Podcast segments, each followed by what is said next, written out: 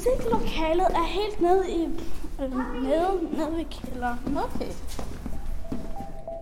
På Østerfej Maxgade skole i København prioriteres de kreative fag højt. Og så har skolen et særligt fokus på inklusion.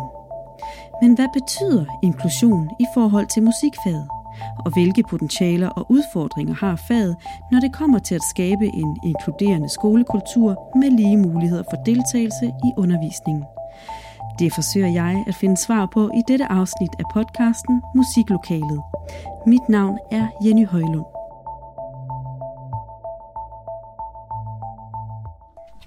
Vi skal lige have en til at hente gitaren. Og et stativ. Jens Larsen har musik med tredje U.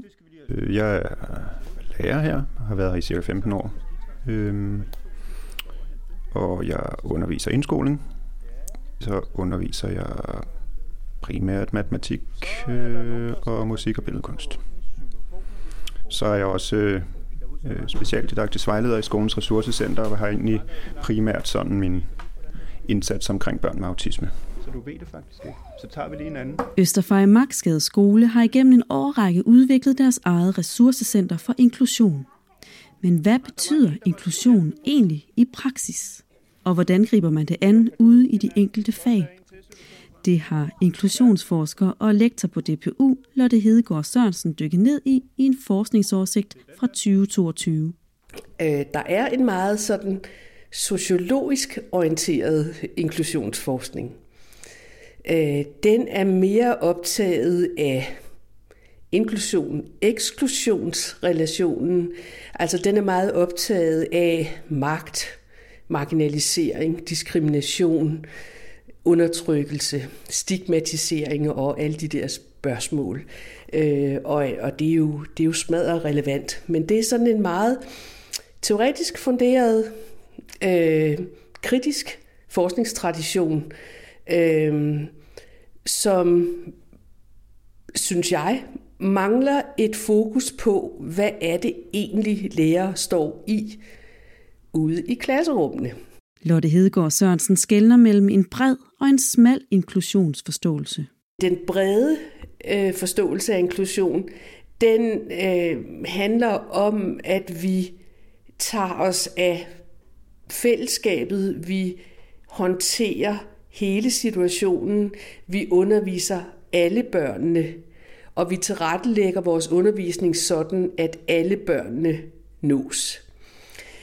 Hvis vi tænker over i den mere øh, snævre, smalle inklusionsforståelse, så står du over for en række forskellige børn, som har forskellige baggrunde, forskellige forudsætninger, forskellige potentialer, forskellige interesser, forskellige behov. Så i stedet for bare at snakke om diversitet som sådan en eller anden øh, kategori, så lukker den mere smalle forståelse op for, at vi faktisk skal interessere sig os for, hvad er, hvad, hvad, hvad er de for nogle, de der børn? Hvad, hvad har de egentlig med sig?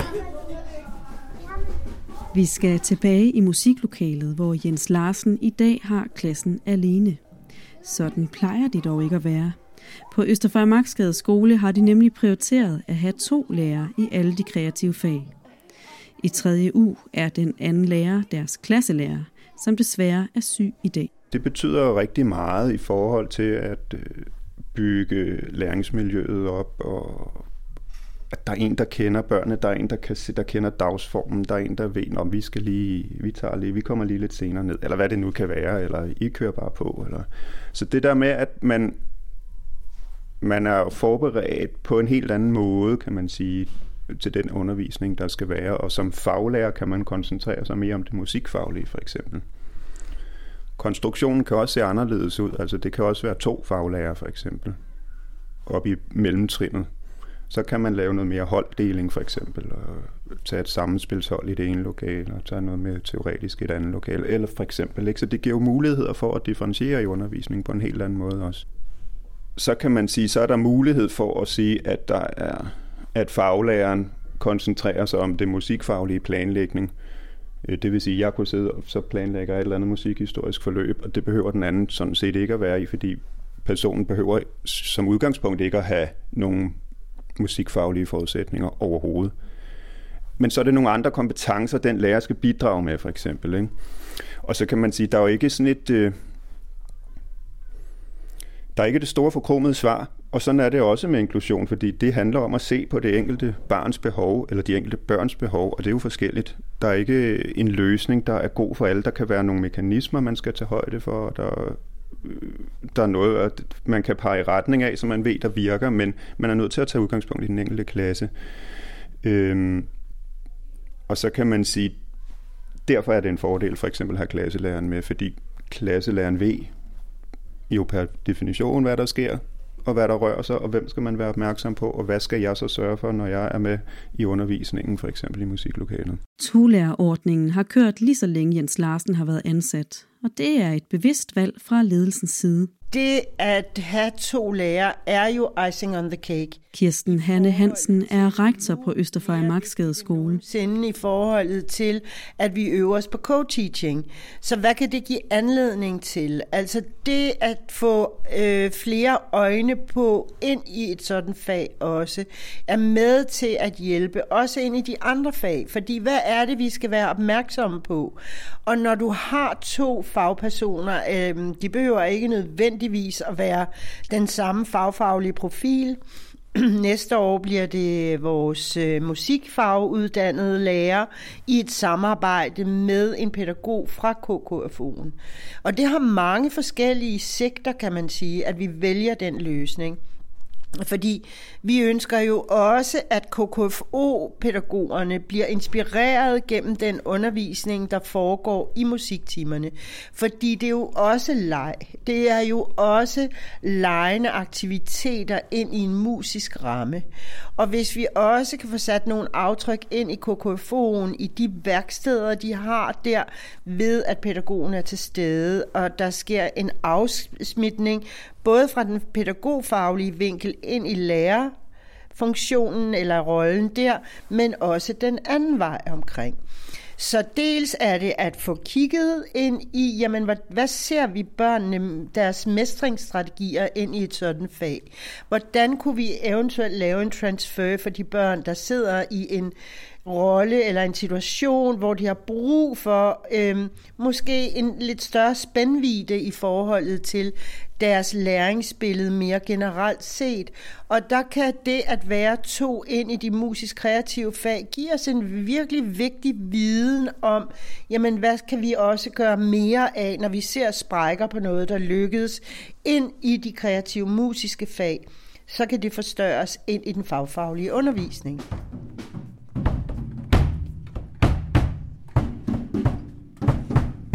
Prøv at holde den sådan, om det var en mikrofon.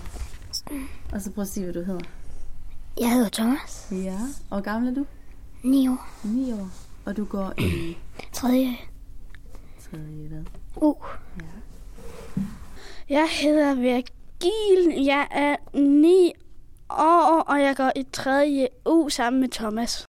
Jeg spørger Thomas og Virgil, hvordan det er at have to lærere i musik. Hvis der er en lærer, får man måske lidt mindre hjælp, og så skal man sidde lidt mere stille i forhold til, at der er to lærere, fordi så er der mere hjælp. Og så kan man, er man hele tiden, øh, så kroppen hele tiden aktiv og hjernen. Hmm. Hvordan er det at skulle sidde og vente for længe på, at der er en lærer, der kan hjælpe? Det er ikke særlig rart. Hvorfor ikke? Fordi så skal man bare sidde med sin hånd op, sådan, og det kan tage op til 10 minutter, og så spiller man bare sin, sin dag på det. Og i stedet for, at der, når der er to lærer, så kan det måske tage 5 minutter nogle gange, eller 1 minut, eller bare sådan. Ja. ja. Det er også lidt lidt irriterende, fordi at nogle gange, så begynder jeg sådan også lidt at småsove, fordi at, jeg skal sidde op øh, med armen i, i mange minutter, og så får jeg rigtig, rigtig ondt i armen, og, og det er rigtig irriterende. Altså, nogle gange, så begynder man jo at få øjenkontakt med nogle, øh, dem, der sidder måske ved siden af en, og så begynder man at snakke med øjnene, eller med, med kroppen eller noget, og så begynder man at pjatte, og så får man nogle gange skæld ud og sådan noget. Men når der er to lærere, så får man lidt mindre skæld ud. Hvis så laver man ikke det der fjol, fordi at der er mere hjælp. Øh, den her, den lyder ikke så lang tid. Og den her, den er sådan mellem, og så er den store. Som du måske kan høre, så har vi fået musiklokalet for os selv under det her interview, og det skal selvfølgelig udnyttes. Jeg spørger de to trommeslager, hvad det er, der er særligt ved musikfaget. Det er ret sjovt at spille på nogle instrumenter, når man skal lave musik, i forhold til, at man skal sidde stille på sin plads og skrive og sådan noget. Mm. Øh, jeg har sådan lidt på den samme måde som Thomas. Det er ikke særlig sjovt bare at sidde og skrive i en bog. Jeg synes, det er rimelig sjovt. Nogle gange har, har jeg også lidt ondt i ørerne, når, når øhm, jeg kommer hjem. Ja, musiklokalet kan hurtigt blive et ulideligt sted at være, hvad angår støjniveauet. Og der er der også både fordele og ulemper ved musikfaget, når det kommer til inklusion. Inklusion handler jo ikke kun om én type af børn, det handler om alle, ikke? Øhm, så det er jo, det er,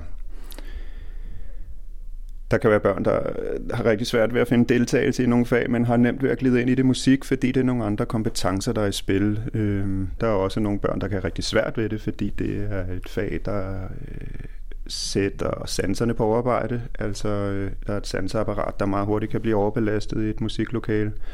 Så vi kan også se, at det kan være et fag, der typisk er, kan være svært at være i, hvis man øh, er et barn, der har øh, har et meget, øh, eller et sansapparat, der er på overarbejde, ikke? og det kan man jo have, hvis man eksempelvis har en autisme-diagnose at slås med. Men hvad siger inklusionsforskningen om musikfaget? I Lotte Hedegaard Sørensens forskningsoversigt er der rent faktisk et helt afsnit om de æstetiske fag. Noget af det, der, der træder meget tydeligt frem øh, i, øh, i, i, i forskningsoversigten, når jeg har arbejdet specifikt med musikfaget, det er musikfagets potentiale i forhold til at skabe en inkluderende, demokratisk skolekultur. Nu snakker jeg ikke om, om et godt læringsmiljø. Nu snakker jeg om en skolekultur. Og, øh, og der er flere af de her studier, som, øh, som peger på, at musik og musikundervisning og musikalske aktiviteter, musikalske udtryk, øh, ikke kun bør befinde sig i musiklokalet på et givet tidspunkt i forhold til et eller andet schema, men at musik kan indgå øh, i skolens sådan, og hvad kalder vi det? Skolens kultur. Skolen som et øh, fællesskab. Skolen som et øh, vigtigt sted i børnenes liv.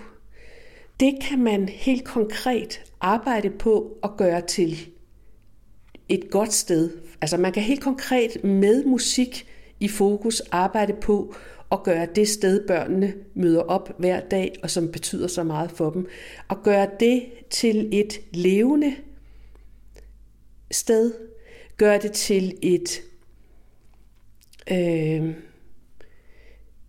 rart sted at være, for at sige det sådan helt konkret.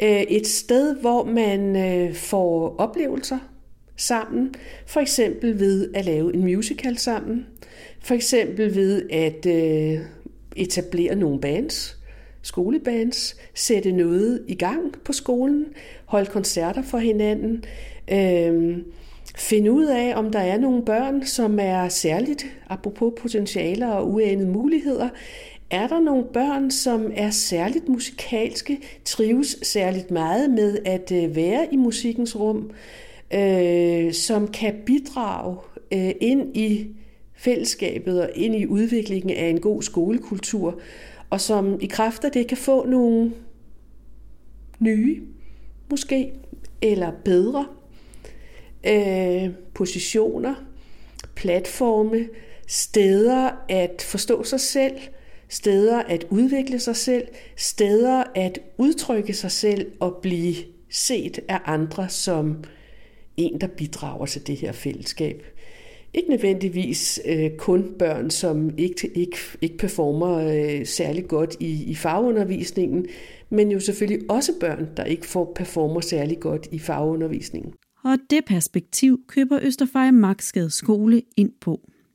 Udover morgensang for hele skolen hver mandag, ja, så inviterer de enkelte klasser og overgange ofte resten af skolen ind til koncerter og kreative projekter. Vi søger og leder hele tiden efter nogle projekter, som kan give den der oplevelse af, at øh, det at kunne være mestrende på mange forskellige parametre, ikke kun ind i dansk og matematik og de andre i øh, den fagrække, men at det, det kreative, det musiske, den æstetiske dimension ind i undervisning også har en rigtig stor betydning for det hele menneske. Men er det en utopi, at musikundervisning skal kunne fagne alle børn, og er det overhovedet det, vi skal forstå ved begrebet inklusion? Det er jo et grundvilkår, at alle hjerner er forskellige. Der er ingen, der er ens, selvom man gerne vil have, at alle skal kunne lære det hele og ens og alt muligt. Det kan ikke lade sig gøre. Altså, og det er svaret på det. Det kan ikke lade sig gøre. Øh, så alle kommer ikke til at synes, at alle forløb er lige fede, og sådan er det. Det er et grundvilkår for al undervisning, og det er et grundvilkår for det at være menneske, at du kommer ikke til at kunne det samme som din sidemarker. Så kan du noget andet. Men, og, og det er jo også en del af inklusionen, det er at være bevidst om det, og ikke se inklusion som, at alle skal kunne alt. For det kommer alle ikke til. Og den kendskærning kan måske understøttes i Lotte Hedegaards forskningsoversigt. Noget af det, som som forskningsoversigterne ikke bare i musikfaget, men i mange af de forskellige fag øh, fremhæver, det er noget, der hedder UDL, Universal Design for Learning. Øhm, og og det, øh, det, det, det, der ligesom foreslås der, er, at man øh, ikke bare differencierer, men tænker undervisningen på en måde, hvor du beskæftiger dig med at man skal arbejde på forskellige måder for at opnå et eller andet fagligt mål, og man skal udtrykke det, man har lært på forskellige måder. Og det, det, det synes jeg er et øh, meget inspirerende didaktisk design, øh, også i forhold til, øh, til, til mere sådan tværfaglig undervisning. Altså, og integrationen af, af de æstetiske fag ind i, øh, ind i, i den mere sådan klassiske undervisning, de mere klassiske fag, så pointen er igen, det er det samme mål, det er det samme fag, det er det samme emne, det er det samme tema, der er det, det fælles mål, som alle børn arbejder hen imod. Men måske skal man begynde at tænke meget mere, at der er forskellige veje til at nå det mål.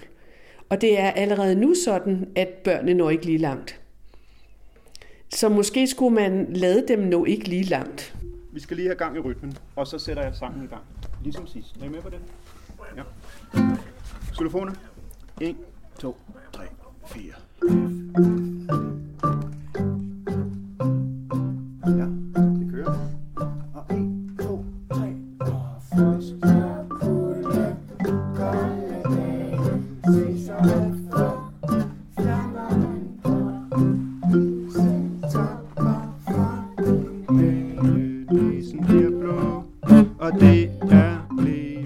Sverige er, er det blevet, øh, har Universal Design for Learning og altså nærmest erstattet øh, diskussioner om både differentiering og inklusion. Og, øh, og, og jeg kan mærke, at der er flere og flere i Danmark, som også begynder at interessere sig for det, fordi det er, altså hvor inkludering blev lidt abstrakt, så blev måske differentieringsdiskussionen endnu mere abstrakt altså skal man, hvad for noget, skal man gå med alle børnene, øh, eller altså skal, betyder elevcentrering, at jeg skal imødekomme alle børnene? Og der ligger Universal Design for Learning op til, at du både kan tænke individuelt og kollektivt. Du kan læse meget mere om Universal Design for Learning samt inklusion i de æstetiske fag på DPU's hjemmeside. Det var alt, hvad podcasten Musiklokalet havde at byde på i denne omgang.